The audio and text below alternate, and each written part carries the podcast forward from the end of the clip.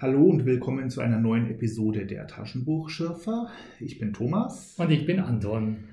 Und heute lesen wir Band 8 der Reihe Terra Fantasy, Reiter der Finsternis von Hugh Walker. Ui, der Herausgeber. Ist das der? Das ist der Herausgeber der ganzen Terra Fantasy Reihe. Hat er sich heute mal selber herausgegeben. Das ist der erste Band einer Reihe von Romanen, die in Magira, der Welt der Magier und Heron, spielt. Es wird noch eine ganze Menge mehr davon geben. Alle von Hugh Walker? Alle von Hugh Walker. Hat er die Reihe nur ins Leben gerufen, um seine eigenen Dinge zu präsentieren? Ah. Die Geschichte beginnt mit einem Vorspiel. Ein Mann, namenlos, wacht nachts auf, geht in den Nebenraum. Ich stelle mir da immer eine Garage vor. Anscheinend spielt er mit seinen Freunden, Bekannten regelmäßig ein Brettspiel auf einer großen Spielfläche. Anders als bei Schach sind die Spielfelder sechseckig, also wabenförmig angeordnet und nicht quadratisch. Etwas hat ihn geweckt, er hat eine Stimme gehört, er hat was geträumt und er sieht eine der Spielfiguren auf dem Spielfeld leuchten. Ach, das ist richtig nett erzählt. Also wie er da so ins Wachbewusstsein kommt und dann zum Spiel geht. Das ist, muss ich sagen, richtig ein schöner literarischer Transport, könnte man so sagen. Ja. Wirklich, also das hat er Jurak nett gemacht. Transport ist auch das richtige Wort, denn er sieht diese eine Spielfigur, die merkwürdigerweise einen Pyjama anzuhaben scheint und, anders als die anderen Spielfiguren, nicht mit Axt, Lanze, Schwert oder Bogen bewaffnet ist, sondern gar keine Waffe hat. Er nimmt die Figur auf, in die Hand, ja, und erkennt eigentlich, dass sie denselben Pyjama anhat wie er selber. Er sieht um sich herum, als er die Figur in den Händen hat, plötzlich auch sein Wabenmuster erscheinen, lässt vor Schreck die Figur fallen. Sie landet auf einem anderen Ort als der, von dem er sie aufgenommen hat, nämlich im Waldland von Isch. Und dann wird alles dunkel um ihn und wir beginnen mit dem Hauptteil der Handlung. Der erste Teil des Buchs, die Wahrheit der Götter. Wir sind in diesem Land Isch, wo der Herrscher der Ishkiti, der König, sich mit dem Gardekommandanten unterhält. Ein Fremder ist gefangen genommen worden. Franz soll er heißen. Und die beiden überlegen, was mit ihm zu tun ist.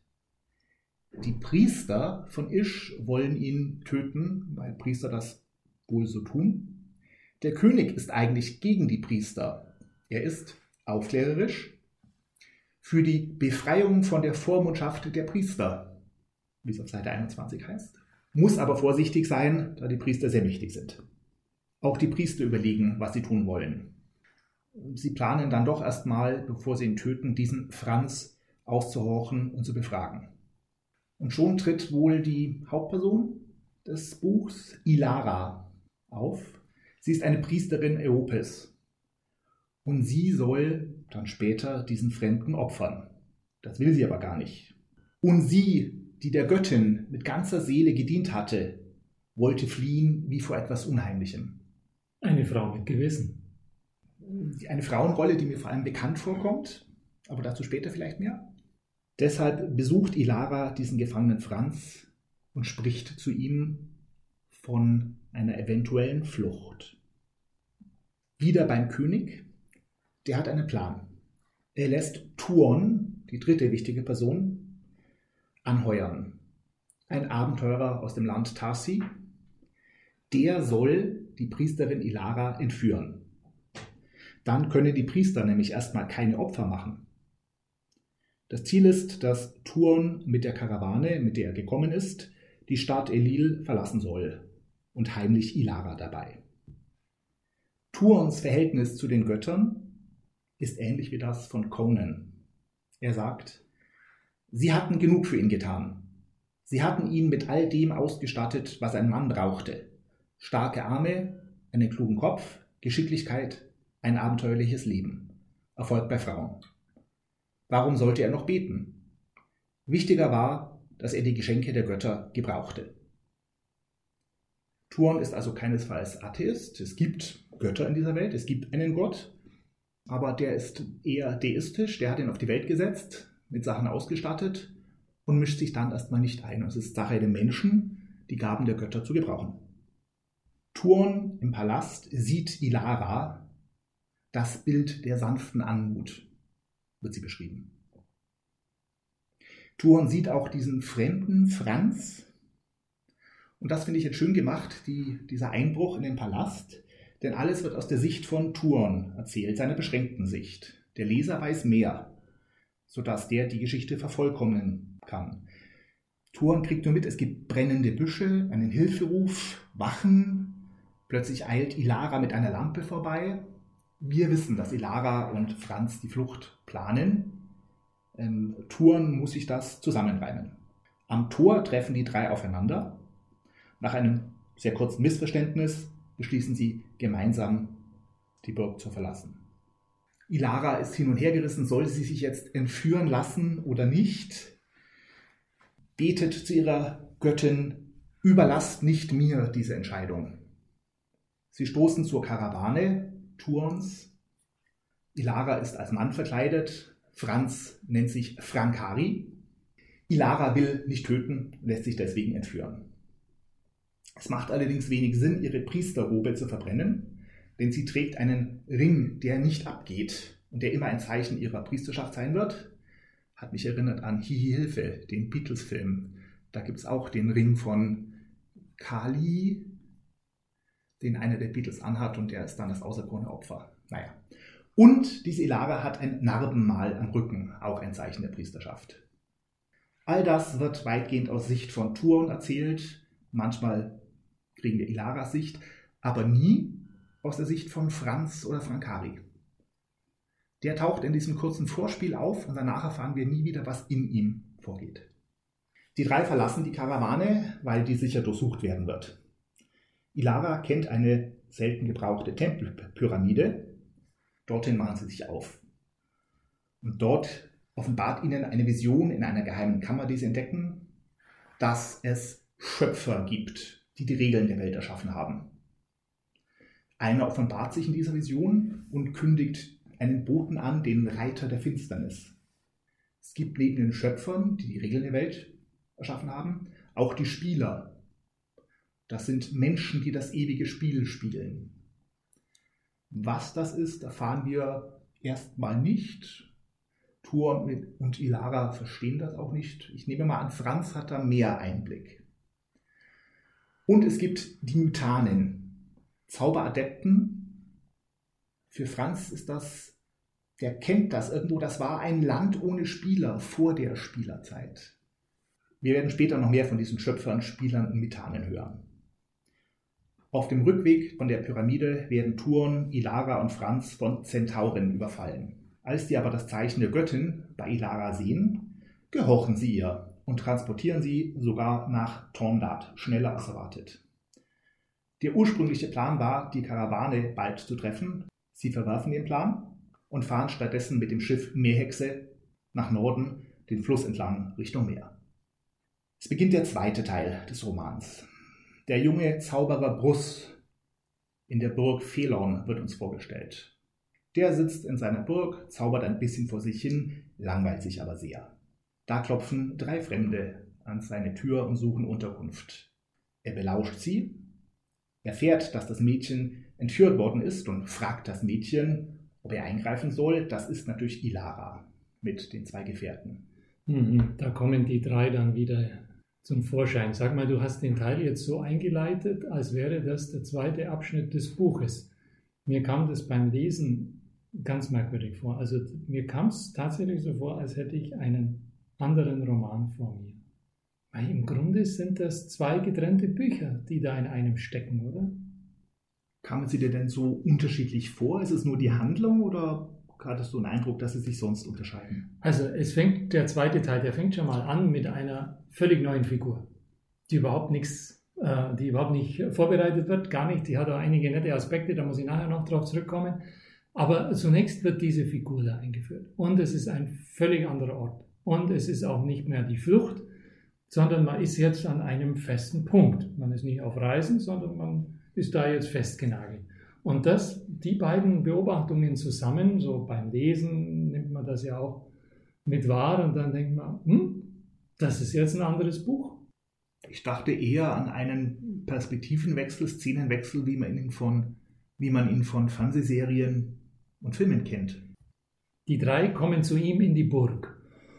Und dann will er der Ilara zunächst beistehen, weil er meint, okay, jetzt bin ich wieder die beiden Bösen haben diese Frau entführt. Währenddessen sendet ein Bauer ein Leuchtsignal an Bruss und schickt außerdem einen Torich vorbei als Boten, einen vorbeikommenden Kämpfer, der eine Reihe Soldaten der Ishkiti getroffen hat. Diese Soldaten verfolgen die Priesterin. Bruss ist angenehm aufgeregt, glaube ich. Endlich kommt ein bisschen Leben in die Bude. Und am nächsten Morgen kommt ein Trupp Wollsan an die Burg Felorn. Der Anführer Tisan soll Bruss zu dessen Vater bringen. Okay. Der befreundete Bauer Teras wird auf dem Weg zur Burg von diesen Ishkiti abgefangen. Die Burg befindet sich im Belagerungszustand. Innen sitzen also Thuon, Ilara und Franz, Bruss und die Wollsan-Soldaten unter Tisan. In einer dramatischen Szene, finde ich, schafft es der verwundete Bauer Teras gerade noch unter Pfeilbeschuss in die Burg. Seine Wunden buchstabieren Ilaras Namen. Das soll eine Drohung sein, vermute ich mal. Bruss, der Zauberkundige, heilt ihn und beschließt, dass die Gefährten die Burg heimlich verlassen sollen. Frankari unterhält sich mit Bruss über Magie.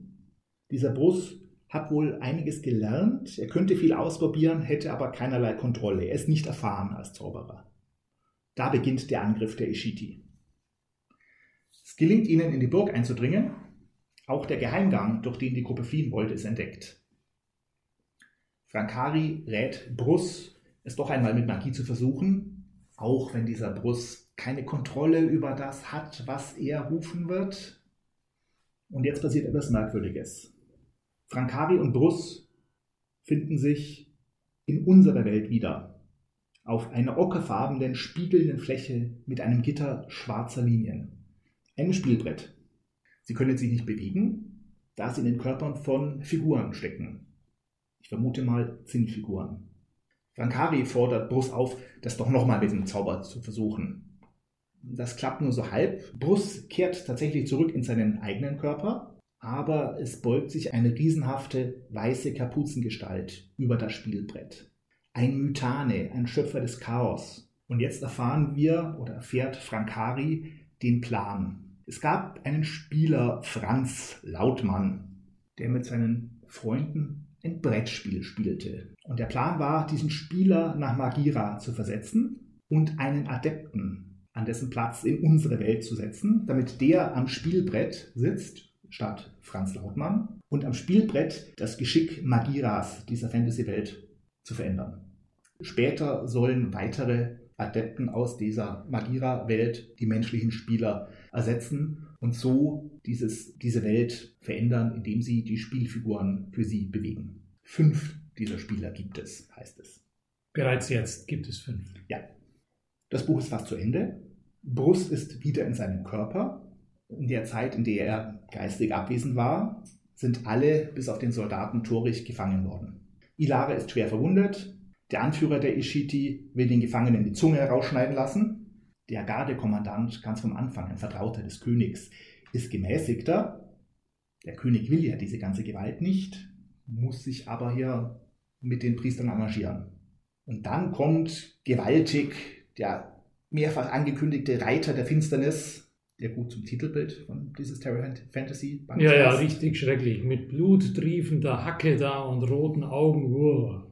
Ich nehme an, das Titelbild von Frazetta war vorher da und Hugh Walker hat sich einfach an dem Bild orientiert. Ja, genau. Chaos bricht aus. Der Reiter der Finsternis nimmt Frankari mit sich. Der Rest, Ilara, Bruss, Thuon, fliehen und machen sich auf nach Südwesten. Also das ist schon in einer gewissen Weise über den Tellerrand blickend, wenn da einer so im Matrix-Stil dem Leser zeigt, schau mal, das hat noch einen viel größeren Rahmen. Wir haben da was vor uns, was groß angelegt ist.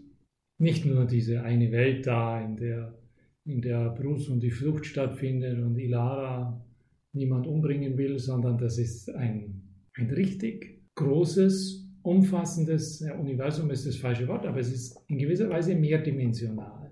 Es gibt Welten und die sind nicht nur nebeneinander, sondern die sind in irgendeiner Weise ineinander. Die bilden nicht unbedingt Schnittmengen, das ist falsch gesagt, aber sie bilden Teilmengen. Und man befindet sich zunächst in einer Teilmenge und dann sieht man den Raum drumherum, oder? Ja. Ob das gut gemacht ist oder nicht, kann man darüber reden. Will ich gar nicht beurteilen. Ich finde das immer toll, wenn sich ein Autor sowas einfallen lässt. Ich meine, das ist ja schon ein Zeichen von einer gewissen Zerebralgymnastik, wenn man das hinbringt. Im Vorwort wird auch ein bisschen was erklärt. Denn es gibt diese Spiele natürlich wirklich und diese Spieler. Die Fantasy-Welt heißt Magira. Das Brettspiel dazu heißt Armageddon. Und das hat Hugh Walker erfunden. Zusammen mit seinen Spätzeln. Ich weiß nicht genau, wer der Erfinder war. Also Hugh Walker heißt eigentlich Hubert Strassel. Da, Hubert! Der Hubert Strassel hat ein Spiel erfunden und er lässt einen Roman dort spielen. Richtig, wobei ich weiß nicht, ob wer es erfunden hat. Das steht vielleicht bei Wikipedia, man müsste nachschauen. Aber du weißt, dass das Spiel älter ist als dieser Band. Ja, deutlich. Ich glaube, das Spiel gibt es seit 1967 und dieser Band ist von 1975. 75, ja, genau. Ein paar Fantasy-Freunde haben sich zusammengesetzt, haben das Spielbrett erfunden mit sechseckigem Grundmuster, haben die Fantasy-Welt dazu erfunden und treffen sich zu diesem Zeitpunkt einmal im Jahr und spielen an der Stelle weiter, an der sie im Vorjahr aufgehört haben. Das Ganze heißt dann Ewiges Spiel und fand damals zumindest im Rahmen eines Clubs statt. Der hieß Follow. Was macht das Spiel so, dass es so lang dauert? Ich meine, alles geht mal zu Ende. Sogar Kingmaker endet am nächsten Morgen immer, oder? Kingmaker hat ja Siegbedingungen, ähnlich wie Risiko. Beim Ewigen Spiel erobert das eine Reich vielleicht mal das andere, aber es ist noch nie vorgekommen, dass ein Reich sämtliche anderen Reiche erobert hätte. Es gab dann auch mehr Spieler. Ich weiß nicht genau, wie das funktioniert, aber es gab bestimmt ein Dutzend Spieler. Ich war einmal dabei auf einem dieser Cons. Ja, wo das gespielt wurde. Wo das gespielt wurde, auf einem Follow-Treffen. Follow ist die Fellowship of the Lords of the Lands of Wonder. Ach ja. Ein bisschen an die amerikanische, SCA, Society for Creative Anachronism, angelehnt. Dort gibt es Gruppen, die jeweils eine eigene Kultur, eine römische, eine keltische, eine griechische, spielen, sich so kleiden, Fantasy-Ausrüstung im Stil dieser Kultur haben und sich auf Treffen versammeln, um zu feiern. Und die Anführer der Gruppen, der Clans, spielen das ewige Spiel. Also so war es damals in den 70er und 80er Jahren. Inzwischen sieht das ein bisschen anders aus. Aber damals war es durchaus so angelegt, dass dieses Spiel unterbrochen und von mir aus ein Jahr später weitergespielt werden konnte. So ist es. Weil es einen Spielleiter gab, der den Anschluss wusste, oder? So ist es. Hugh Walker hat aus den ersten Spielen eben eine Handlung gezimmert.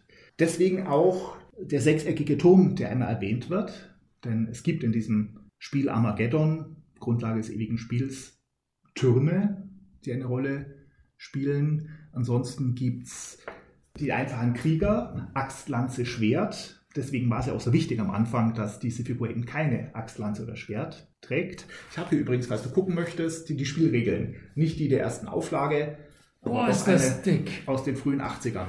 130 Seiten, klein gedruckt. Um Gottes, tatsächlich, sechseckige Spielfelder. Faszinierend. Und neben den einfachen Axt, Lanze, Schwert, Bogenfiguren gab es besonders wertvolle Figuren, Helden und Recken, die dann so wertvoll waren wie ein ganzer Trupp von Axtleuten. Und das waren eben die Figuren, deren Abenteuer Hugh Walker dann auch erzählt hat. Dicht beschriebenes Papier mit Schreibmaschine in der damaligen Zeit, verkleinert auf DIN A5, man kann es kaum noch lesen, so winzig klein und alles vollgedruckt. Und du erzählst mir nicht, dass das jeder Spieler lesen muss, oder? Das ist ja Wahnsinn. Ja, selbstverständlich. Die dickste Spielanleitung, die ich je in Händen hatte. Von Fabelwesen über Elefant bis zu Quadriga, alles da. Sogar Schildkröte, Witter, Mauer, Schiffe. Um Gottes Willen. Und das hat jeder Spieler gelesen. Das ist das Spielfeld. Nein, das ist ein Spielfeld. Also 50 cm auf 50 cm. Ich zeig's nachher auf. Wir machen Fotos davon, dann können wir es beim Podcast posten. diejenigen, die spielen wollten, die mussten das Spiel lernen. Ich habe es auch halb gespielt, also nur mit den Anfangsregeln. Man muss nicht alles, man kann ja mal mit Axt, Lanze, Schwert spielen. So, aber nur viel größer und als Holzmodell, also dreidimensional war das Spielfeld damals. Mhm. Mit Durchmesser, ich weiß nicht, 2 Meter, die Platte, die Welt Magira. Aber die Spieler saßen drumherum, die standen nicht drauf wie im Roman. Richtig. Dass man die Bilder sieht. Das ist ja witzig, Verkleidungen, oder? Ja, das ist von so einem Treffen, auf dem ich mal war. Da hat einer ein Schwert. Den kennst du noch von früher? Das ist der Bernhard. Das ist der Bernhard. Nicht möglich. Ein Schwert. Das ist die Katja, der Hermann. Und da gab es auch Fantasy-Spiele, das Lanzenstechen. Ach, das ist die Lanze. Auf Wippen, da warf man sich gegenseitig mit großen Lanzen, vorne mit Gummipöppel. Mhm. Wer getroffen wird oder wer runterfällt, der ist quasi vom Pferd abgestiegen und verliert. Genau. Das ersetzt den Würfelwurf. Alles, was passiert, wird live ausgetragen. Und wir sprechen jetzt über die 70er Jahre oder Anfang der 80er. Wann ist das zu datieren? Wird in der ersten Hälfte der 80er gewesen sein, als ich dabei war. Mhm. Da war diese Art des Spielens auf dem Höhepunkt. Möglicherweise. Also, ich habe die Geschichte danach nicht verfolgt. Ich habe mal im Web geguckt, es gibt Follow noch und es gibt das ewige Spiel noch, aber in anderer Form als damals. Die Welt von Magira war ja zu dem Zeitpunkt schon fast 20 Jahre alt. Ja. Und der Klassiker wahrscheinlich, oder? Das war das ewige Spiel. Könntest du das in Beziehung setzen zu beispielsweise anderen Rollenspielen, die man so kennt und heute noch gespielt werden, dieses Cthulhu-Spiel und solche Dinge? Ah, das war was völlig anderes. Es gibt auch ein Rollenspiel, das in der Welt Magira spielt oder zumindest am Anfang spielte, Midgard, hier Band 1 der Regeln. Und was ist da jetzt der Unterschied, bitte? Armageddon ist ein Brettspiel. Aber Brettspiele können auch Rollenspiele sein. Ah, es ist kompliziert. Da bräuchte man fast einen eigenen Podcast. Für ein Rollenspiel braucht man eigentlich nichts weiter als Bleistift und Papier und Fantasie. Ja, genau. Und ein paar grobe Regeln. Brettspiele haben ein Spielfeld und Figuren, die man bewegt. Und sehr viel strengere Regeln. Das ewige Spiel war das einzige seiner Art, das ich kannte. Insofern war es ein Klassiker, aber es gab nichts Vergleichbares. Es war auch nie ein Massenphänomen, anders als Rollenspiele, die es in den frühen 80ern ja bis in die normalen Spielwarenläden geschafft haben. Also nachdem du das ja mal gespielt hast, drängt sich mir natürlich eine Frage auf. Im Roman wird, wie ich nochmal sagen muss, sehr schön erzählt. Wird uns von diesem Mann berichtet, der da im Pyjama zum Spielfeld schlappt, und dann wird er plötzlich entrückt. Kann man doch so sagen. Er wechselt die Welt, er wechselt die Dimension und verlässt diese Wirklichkeit. Wenn man jetzt so richtig im Spiel gefangen ist, also das ewige Spiel habe ich nie gespielt, aber viele andere, und ich kann da richtig mitleben, mich reinversetzen und da alle Energie bündeln. Und das ist ja wahrscheinlich beim ewigen Spiel vielleicht nochmal eine Stufe intensiver. Sag mal ganz ehrlich, ging es dir da nicht auch manchmal so unter Umständen, dass du beim Spielen dich entrückt fühltest in die Welt von Magie? Nein, das ewige Spiel ist ja das Spiel, das auf dieser Welt Magie spielt, einmal im Jahr gespielt wird. Und da gab es 12 oder 18 Leute, die das gespielt haben. Das waren die Anführer der Clans. Ich habe da nie mitgespielt. Ich habe Armageddon zu Hause, also die Regeln des ewigen Spiels, zu Hause benutzt, um zu Hause zu spielen. Mit dem Spiel hat es also wenig zu tun. Aber auf diesen Follow-Treffen war man natürlich im Kostüm.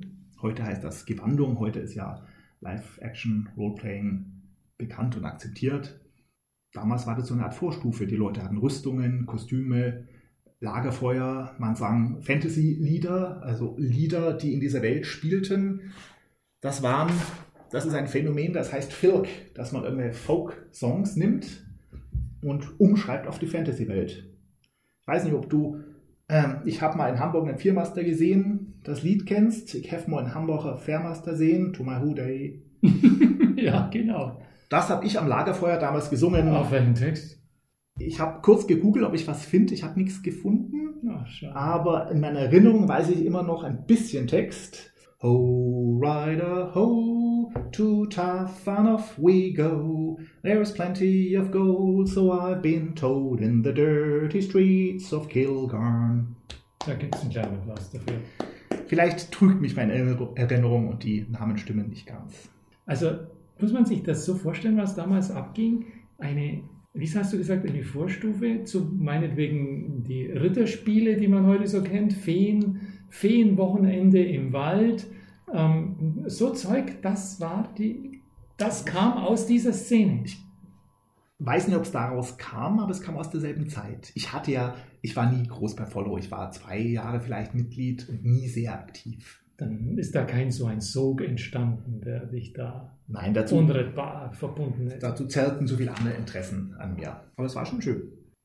Jetzt würde ich nochmal gern in den Text einsteigen. Und zwar hast du da bei deiner Zusammenfassung am Anfang erwähnt, dass die Ilara, die hat irgendwie eine Hemmung. Sie will jetzt niemanden umbringen oder so.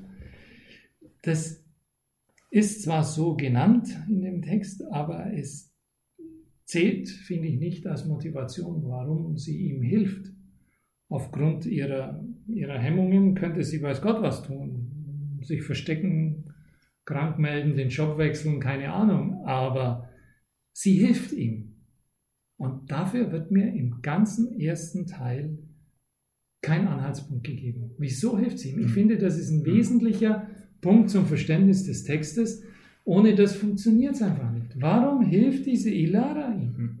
Sie hilft dem Fremden und lässt sich sogar mehr oder weniger freiwillig entführen. Ohne ausreichenden Grund ist es das.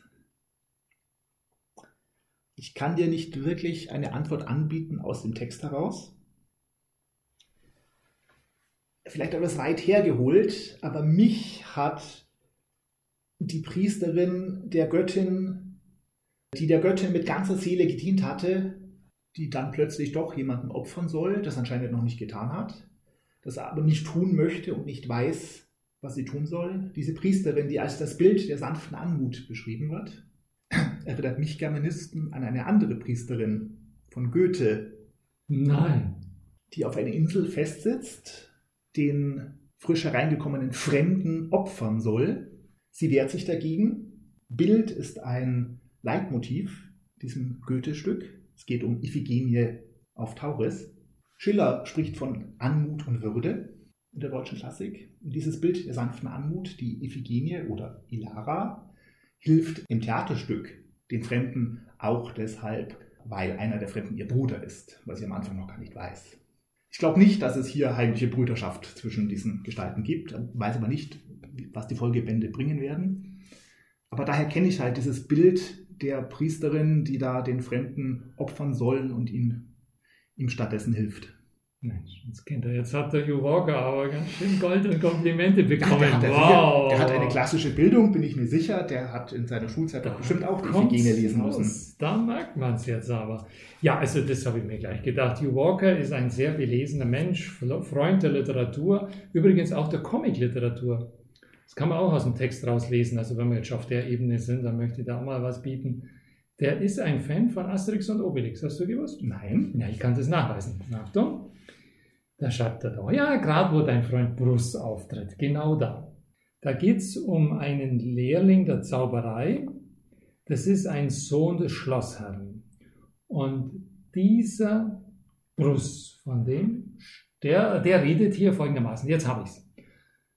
Beim krummen Strich des Elektriks. Tja, so muss man schreiben, wenn man sich nicht zu schreiben traut, Elektriks. Ich bin mir ganz sicher, dass unser Freund Hubert da Elektriks schreiben wollte. Aber man versteht es auch so. Also wenn man diesen Namen hört, ist klar, aus welcher Welt er kommt. Mhm. Das ist dieses kleine gallische Dorf, das hier den Weg zu Magira gefunden hat. Wir sollten wir wieder mal was von Hugh Walker lesen, da verstärkt darauf achten. Bestimmt wird er uns noch mehr bieten. Also außer Goethe und Schiller werden wir da bestimmt noch mehr finden. Da bin ich mir ganz sicher. Aber jetzt mach's nicht so spannend. Du hast da auch noch was in der Hand. Eins kann ich dir noch anbieten. Ah. Es ist völlig übertrieben zu sagen, dass Ilara wie Iphigenie ist. Ach, wieso? Sag's doch. Du darfst das. Aber ich könnte mir gut vorstellen, eine Fantasy-Fassung der Iphigenie. Bei Filmen gibt es das ja öfter, dass man einen alten Film neu macht, ein Remake. Bei Büchern ganz selten. Eines hätte ich allerdings.